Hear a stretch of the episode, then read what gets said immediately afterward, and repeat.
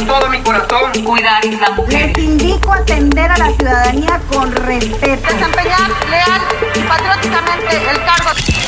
What's up, Riviera Maya? This is George Aspo. Welcome to CJR News. Victims prefer not to report crimes to wasting their time. Only 11% of the crimes committed in Quintana Roo were reported to the authorities. Belize border restrictions hurt both nations. The border restriction imposed by Belize not only hurt the commerce of this city, but also imply a reduction in tourism by land to the nation, said Eloy Quintal Jimenez, president of the Business Coordination Council in the southern part of the state.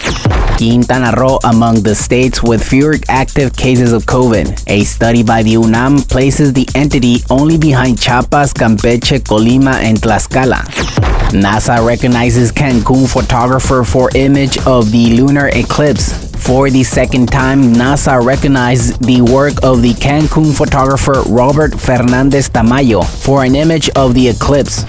Hoteliers and airlines agreed to promote destinations in the south of the state. The president of the Association of Hotels of the Center and South of Quintana Roo, Berta Medina, revealed that in the Tianguis Turístico de Mexico held in Merida, an agreement was reached with the airlines American Airlines and Volaris to work together to reinforce the promotion of southern destinations of the state.